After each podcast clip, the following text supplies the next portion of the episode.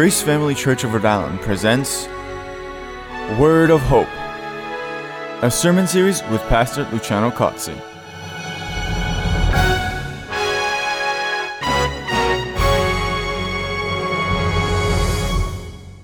Welcome. The Word of Hope sermon series is a ministry of Grace Family Church of Rhode Island. It was instituted to bring sound teachings from the Word of God to as many people as possible. Our purpose is to offer you a message that is quite practical and contemporary, that brings the Word of God to light in a way that makes sense in your daily life. As you listen to this message, it is our hope and prayer that the Lord will bless you through it and bring you hope, comfort, and guidance. And now, Pastor Cozzi.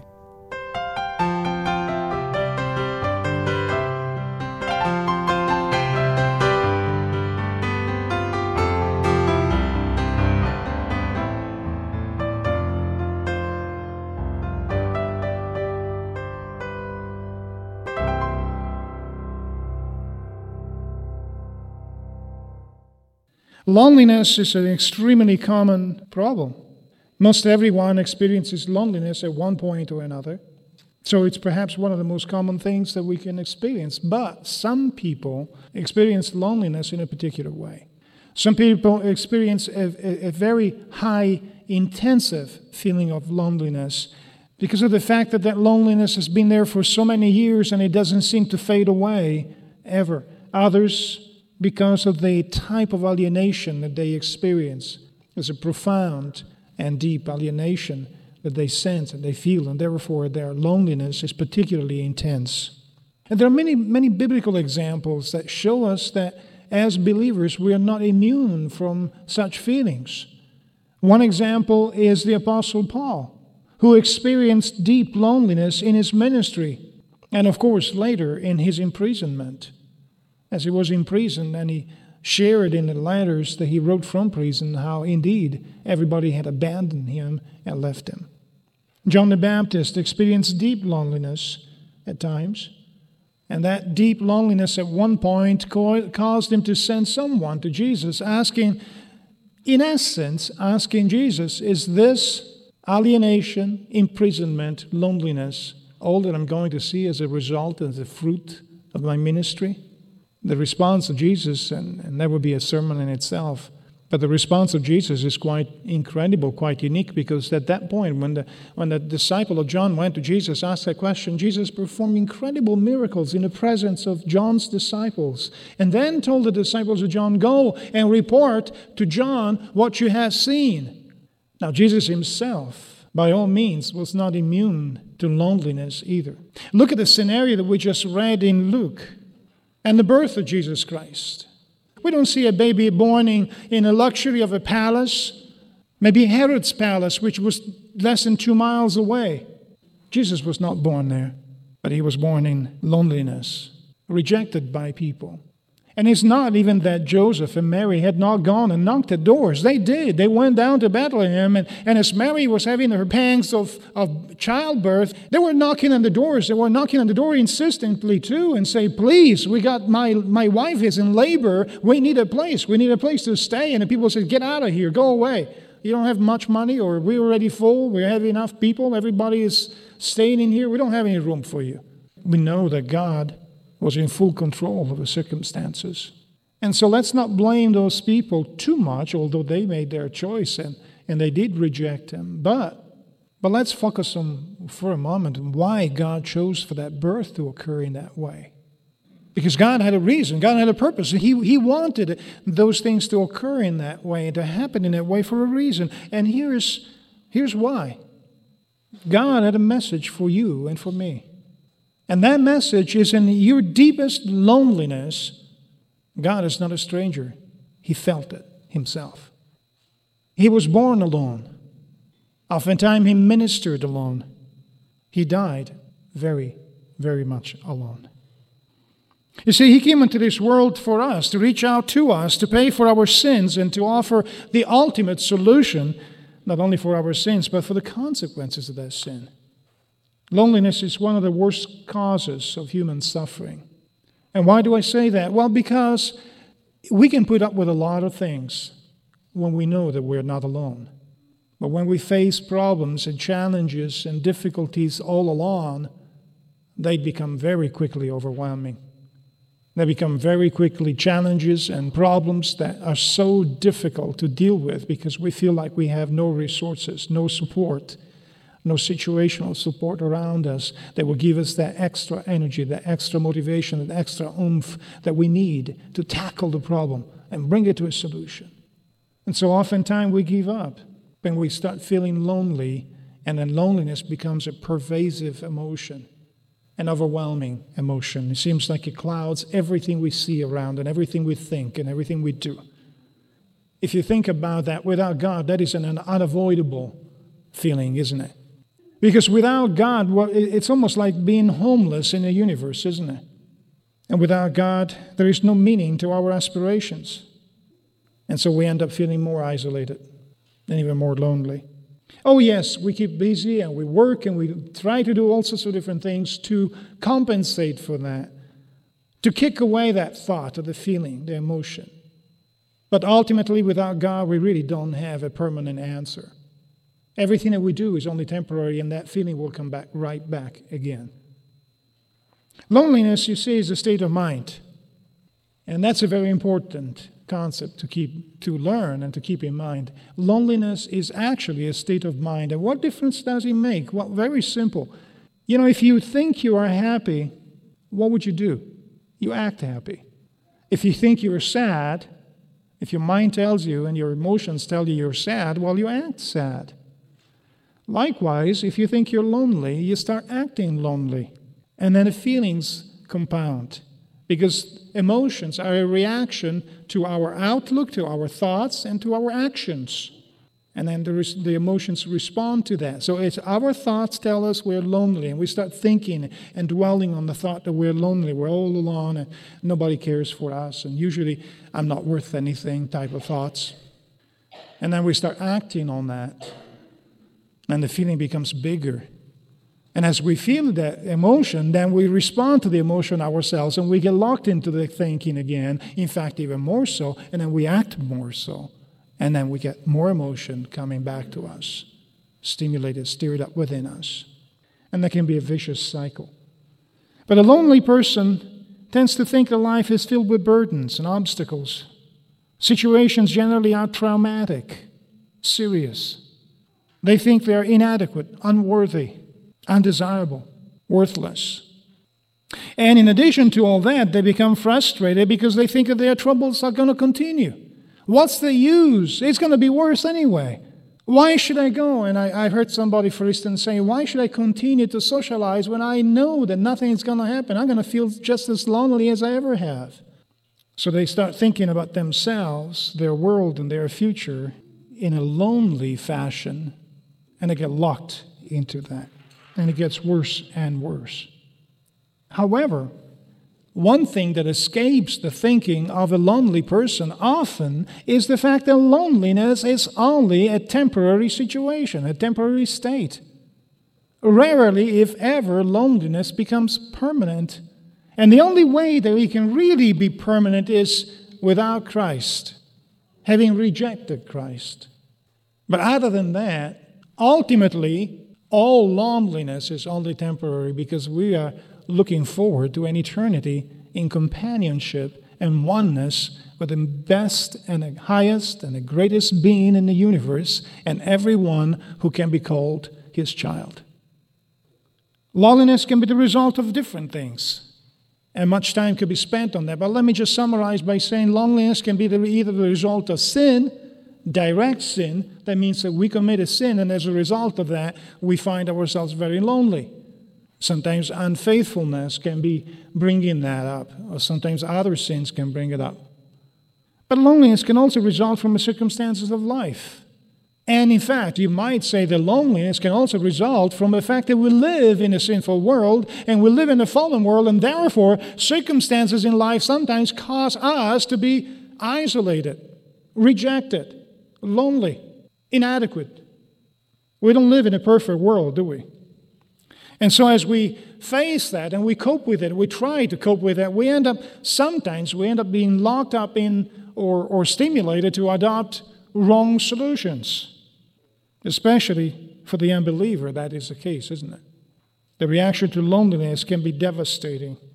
Facing emptiness and loneliness, we tend to see other people as threats to our search for happiness. Because we desire that. We crave that. We want that happiness. We want to feel good, but then we see other people disappointing us and rejecting us. And so we start turning around and looking at them as the cause of our unhappiness and a hindrance to our pursuit of happiness. And that in itself is going to lock us up in more of an isolation and loneliness in itself. Negativism and despair will often cause us to, re- to retreat further into selfishness, into alienation, hostility sometimes. A very common way, a twisted, distorted way of dealing with loneliness is what can be called pseudo friendships. Friendships that appear to be friendships, but really they aren't. There are several different kinds that. Some authors bring up four types of those. One is called, generally called functional relationships. In other words, those relationships that are not established based on who the other person is, but based on what the other person can do for us. And in dealing with people that have this problem of loneliness, I've encountered that many, many times. They look at other people not as people, but as suppliers of what they need. And so functional relationships are established. I have a relationship with that person because of what that person can do for me. And usually, companionship is part of that. I'm expecting a person not to make me feel lonely anymore. And a friendship is established, but it's not a real friendship, is it? Promiscuous relationships. And I'm not talking about just in a sexual sense. Inappropriate relationships can occur outside of the realm of the sexual relationship. How about chattering away our lives in a way that's indiscriminate? Sharing things that we should never share, but we share them because we feel so lonely. We don't have anyone to talk to. And so sometimes we find a stranger and we say to the stranger's private, intimate things that we would not say to anybody else normally, unless we felt so lonely and the lack of sharing was so felt. Instead of building loyalty slowly and faithfully in a relationship that can expose us to the lack of loyalty because a stranger doesn't have a vow or a commitment to loyalty toward us.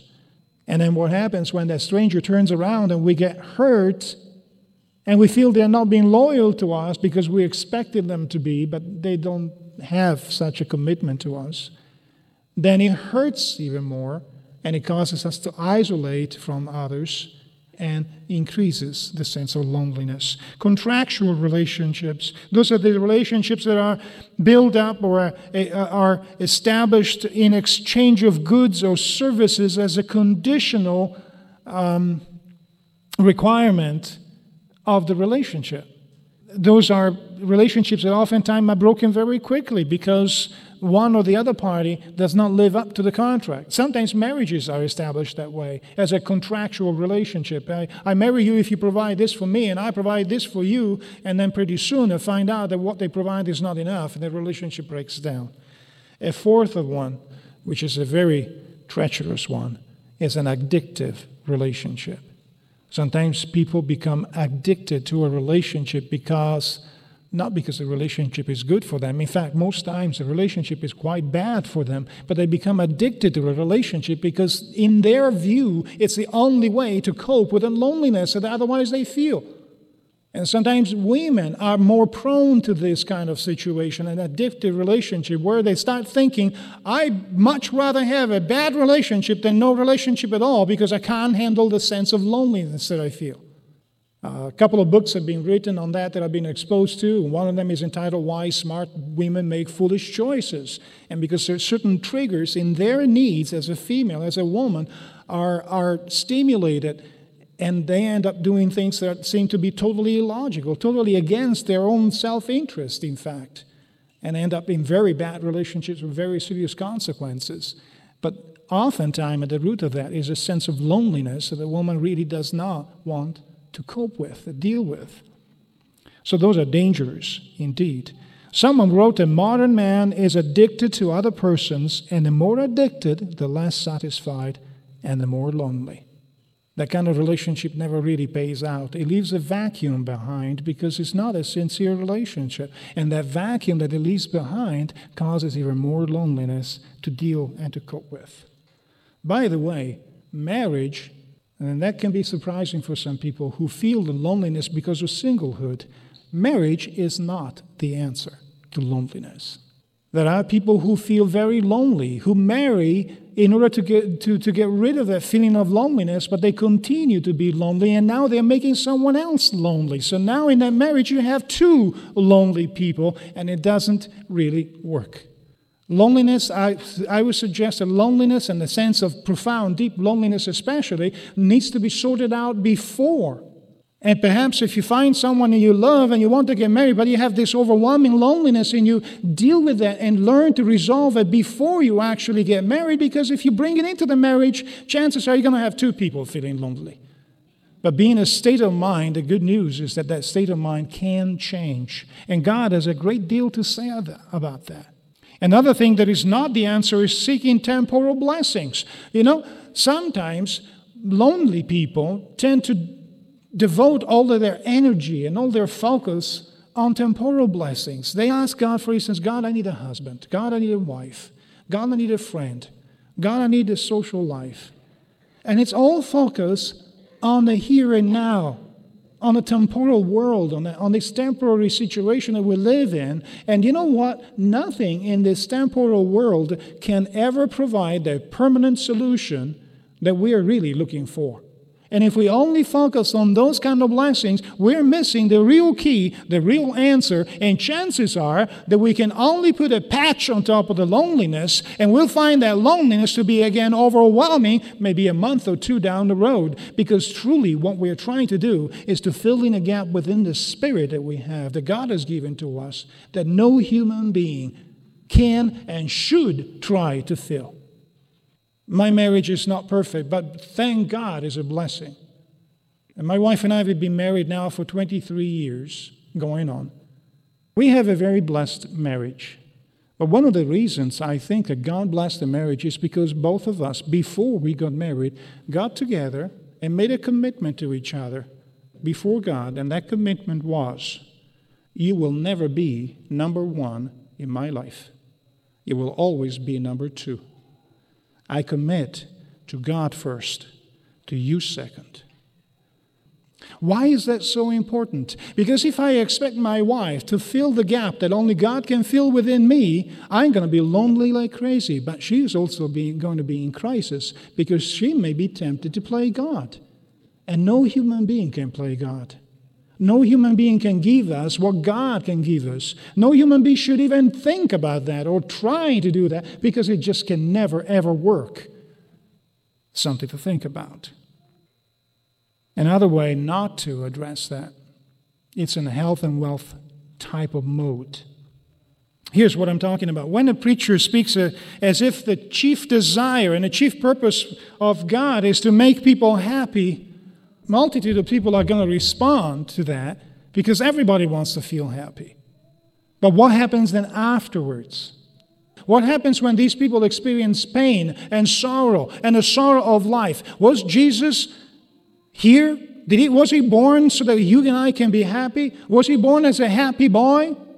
Revered and appreciated and, and worshiped by everybody? Notice the passage that we just read that nobody was even aware of the fact that a child was even born. The angels had to go around and wake up people and tell people, hey, don't you know the awesome thing that has happened here? And the angels went around the countryside and told the shepherds. And only after the angels knocked the shepherds awake and told them something big has happened in here, that the shepherds got up and say, hmm, let's go and take a look. Let's see what this is all about. But if it wasn't for that, no one would even know that that child was born except for Joseph and Mary. Did Christ come to this world so you and I can be happy? Or does Scripture say that He came so He could share our sorrows? The scriptures say perhaps that Jesus Christ came to take upon himself our sorrows and our infirmities and our sinfulness and our death and our pain Well, that paints a different picture, doesn't it? It seems like God's purpose is not to make us happy, but God's purpose is to provide a permanent solution to the human problem, and that permanent solution is found in Christ. And so when preachers come up and say, you know, God will find, make you find happiness right here and now, what they're selling is a bunch of smoke. And when that pain and the sorrow of life, the same sorrow, the same pain that Christ came to experience with us and for us, and as Scripture says, it is in that pain, it is in that sorrow that we meet God. Then instead of meeting God, these people are going to feel let down by God. They're going to feel like God is not being faithful to His job of making them happy. And so we find that people think that God let them down if He doesn't provide a husband or a wife within three months or six months or whatever it is that the time limit that they set up. What is the key then, and what is the solution? What is it all about? And why does that, is that so relevant to the birth of Jesus Christ? And to the fact that Jesus Christ came to this earth and experienced from the beginning and all the way to the end, experienced, among the other things, that loneliness that you and I sometimes, or in some cases, most times, experience. Well, Jesus was born in loneliness. We mentioned that already. But he was also born in obscurity. When he was born, it was kind of dark, right? Because people could see the stars. That means it was in the night. It was also in obscurity because nobody would have known unless the angels went around doing the work of God, proclaiming that. The same work, by the way, that you and I are called to do. Jesus was born in a corruptible world full of sin and selfishness. A world that is illustrated in Scripture as a world in darkness. So it just made sense that he will be born in a dark cave, in a dark night, in a darkness and the obscurity of people not even being aware of him being there, unless the angels had announced it, like I said. The world, in that story represented by the innkeeper, was so wrapped up in its own affairs that they could not help a woman bearing a child. No one will make room for Mary in the inn, and money and personal comfort were more important than helping this woman and that child. And that is symbolic of the spiritual darkness of the world in which we live in, isn't it? But that did not end with his birth. Oftentimes, Jesus Christ was very much alone in his ministry. Oftentimes, followed by a few, a handful of disciples, sometimes by the crowds. But the crowds were there in a functional relationship. They were not there for who he was, they were there for what he could do for them. You see? look at the end. Why ultimately, why did Jesus Christ come into this world? So that he could die for you and for me. Jesus Christ, the light of the world, born in darkness, a symbol of our state without him, died. And when he died on the 11th hour, the world was dark again and eerie darkness for some time wrapped all the people around there. Man is separated from the light if with light we intend God, His righteousness, His word. Scripture says in John 3 that this is a condemnation. The light is coming to the world, and men love darkness rather than the light because their deeds were evil. For everyone that does evil hates the light and neither comes to the light lest his deeds should be reproved. And without Christ, guess what? We stand all alone, don't we? All alone, and we're cast in an outer darkness without Him, where there is no way that we can see anything or anyone for that matter. Sometimes people think of the outer darkness as a place of partying around. Well, there's nothing more false into that. Because in both the views of what that outer darkness means, there is abject loneliness and the most absolute form of loneliness that you can possibly manage, imagine. And that's not a state I would like to have. But Jesus took that upon himself.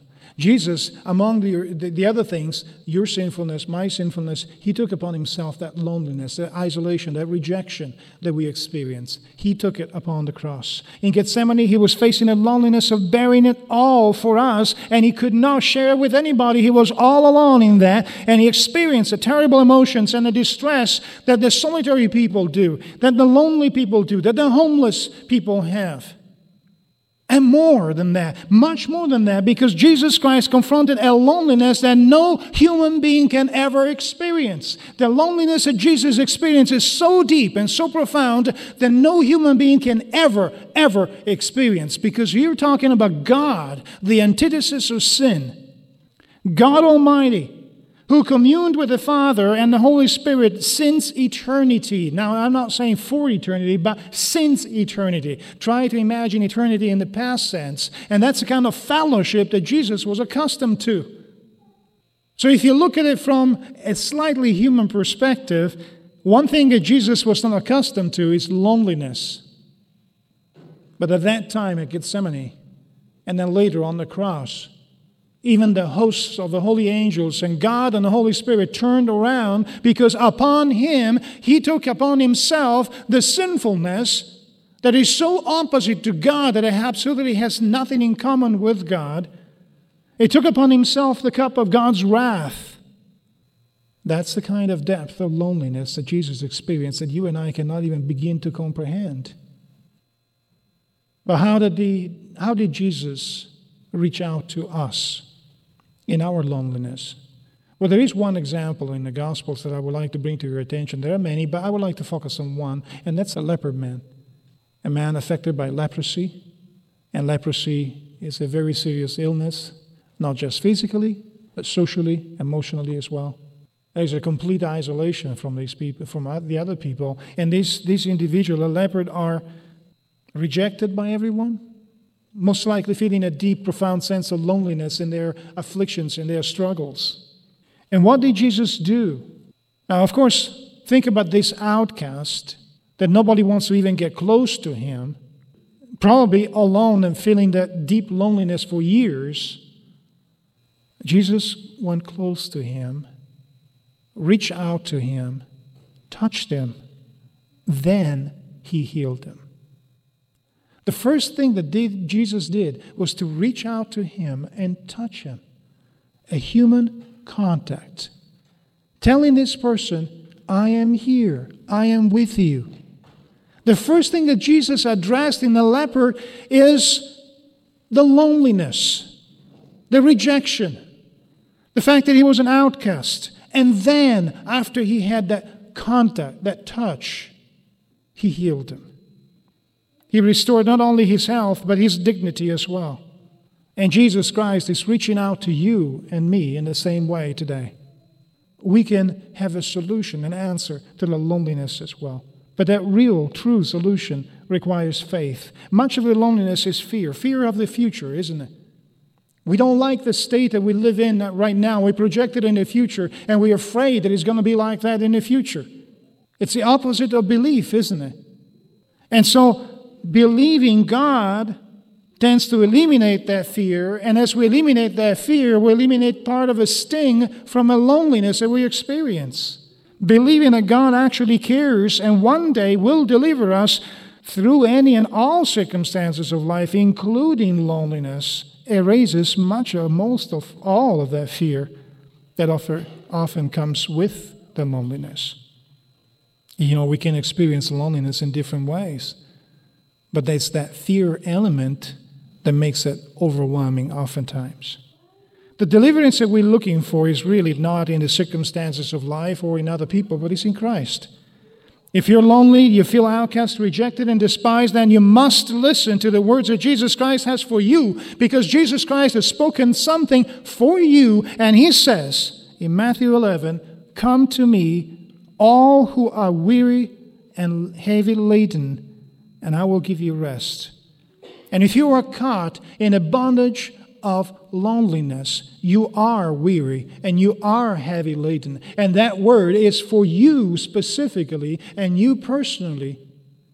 That's the word of your Creator. And He says, Come to me if you are weary and heavy laden, I'll give you rest. Take my yoke upon you and learn from me. He was not a stranger to loneliness, He was not a stranger to pain and difficulties but he was gentle and humble in heart.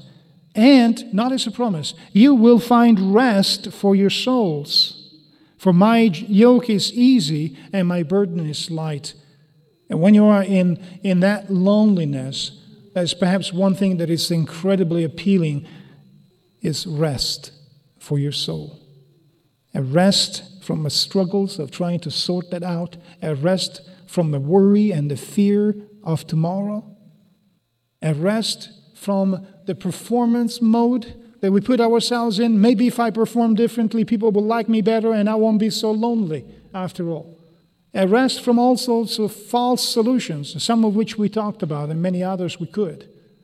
Or find a rest in Christ and in the promises of Christ, perhaps the major of which, in that case, when you feel that kind of loneliness, is the one that says, Hey, come.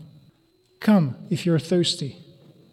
Come to the waters and drink abundantly. You don't have any money. You can't go and please other people and make people like you so that you'll become popular and you can become your number one and everybody loves you, everybody likes you, and you're always in company and they always do the things that you would like them to do for you and to you. No, you don't have that currency, do you? But Jesus said, So what? Come and buy bread and buy drink and eat and drink with no money because I don't ask a currency. I'm not asking you to perform in a certain way. All that God asks us to do is to accept that gift and accept that relationship with Jesus Christ. And surely, by the way, no false promises there. Jesus Christ made it very clear that perhaps we will experience loneliness, but you know we will not never experience it the same way. When Christ is part of a picture, we don't experience it the same way. The only condition, we must simply come to Christ. Both statements in the New Testament and the Old uh, Testament, they say the same thing. They talk about those who are weary and heavy laden by all these things emotions, feelings, situations, circumstances, you name it. The deep loneliness. And it says, Come to me. Notice that. Come to me. It doesn't say, Sit on your couch, feel sorry for yourself, and I'll come to you and rescue you. It says, No, come to me, do something, move, take action, be proactive spiritually with God, seek Him, and you will find Him. Knock, and He shall be opened unto you. Search, and you will find, and you will find God, and in Him you will find the rest that He has promised, the rest from all that struggling, and maybe even the acceptance that for a time, for a time, God has chosen for us to be blessed through the experience of loneliness. Blessed in many different ways. Blessed because it is in loneliness that we appreciate the promise of Jesus Christ that I will be with you always, even to the end of this world. I'll never leave you. I will never forsake you. I will always be with you. How do you appreciate that if you never experienced loneliness? We would take it so much for granted. A blessing because it is in loneliness that we appreciate the value of hospitality. It is in experiencing that loneliness that we appreciate the value of visiting someone who feels that way.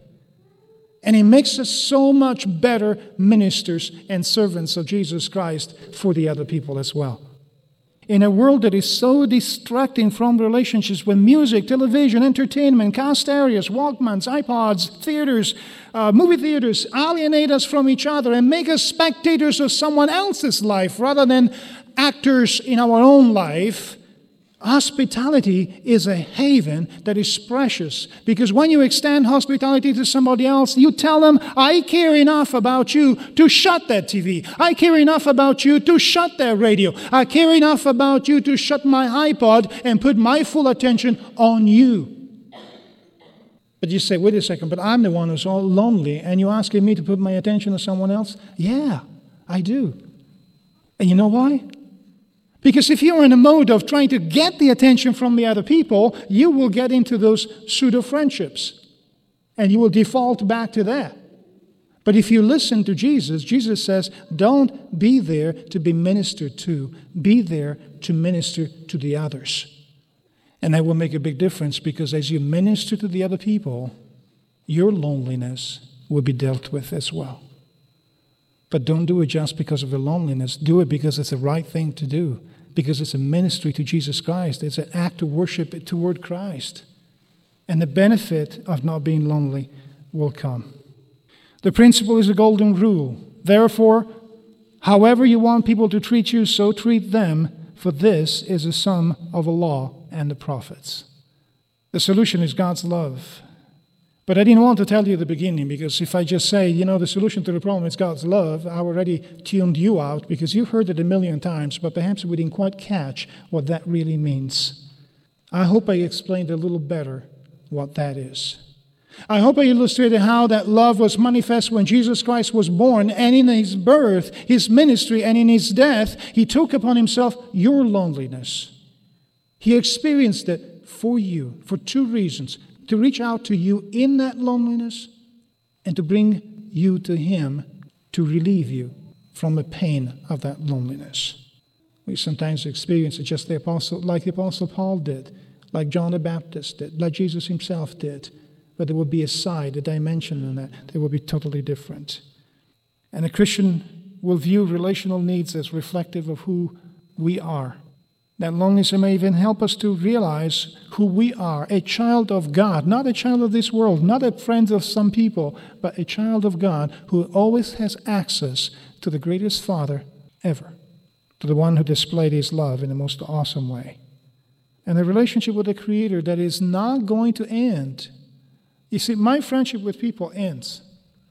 My relationships on a human level will end. No relationship is permanent. Marriage, the most permanent relationship on a human level, will, will last only until death. Your children, their, your relationship with them, as long as you can provide something for them, is fine, and then they're gone, right? okay, I'm a little facetious here, but you know what I mean. When they're little that they need you, they'll be there. But then when they try their own wings, off they go and they're gone. And that relationship is only temporary. But that relationship with God is permanent. And fellowship are the greatest and best way is awaiting for us as we share eternity and glory with them. That's a fellowship that will never be taken away. There will be no such thing as loneliness there at all, in any form or fashion or way. So, for the time being, sometimes loneliness can be a gift that sensitizes us and makes us more aware of who God is and who He should be in our life and the need of others around us, so that in His name we can minister to them and experience the joy that God has set before us. Let us pray. Father, we thank you. We thank you for being a God of love. We thank you for the empathy that you have toward us. We thank you for teaching us to be empathic with others who are experiencing the pain and the pangs of loneliness. You are no stranger to that. You came into this world, Lord Jesus, as a lonely baby, and you died as a lonely Messiah. We appreciate that. We appreciate so much your love, and yet none of our words can ever can ever thank you enough. But Father, we ask you that in your presence we may find the solution of loneliness to loneliness. We ask you that in your presence we may find that relationship that is really the only relationship that can fill that vacuum, that emptiness, that thirst that we have inside. Let us come to the waters, the real waters, not the stagnant waters that we create ourselves, but the flowing, living, crystal clear water that you offer us. And you ask us nothing in return except receiving that gift and coming to you Thank you, Father. We ask you for a special blessing on the so many thousands and millions of people who, at this time of the year, feel that loneliness. And we ask you that you will allow them to see your presence, to feel your touch, a touch of love, a touch of presence, and understand your promise that you will be with us always, that you will never leave us or forsake us. Thank you. We ask it all in Jesus' name. Amen.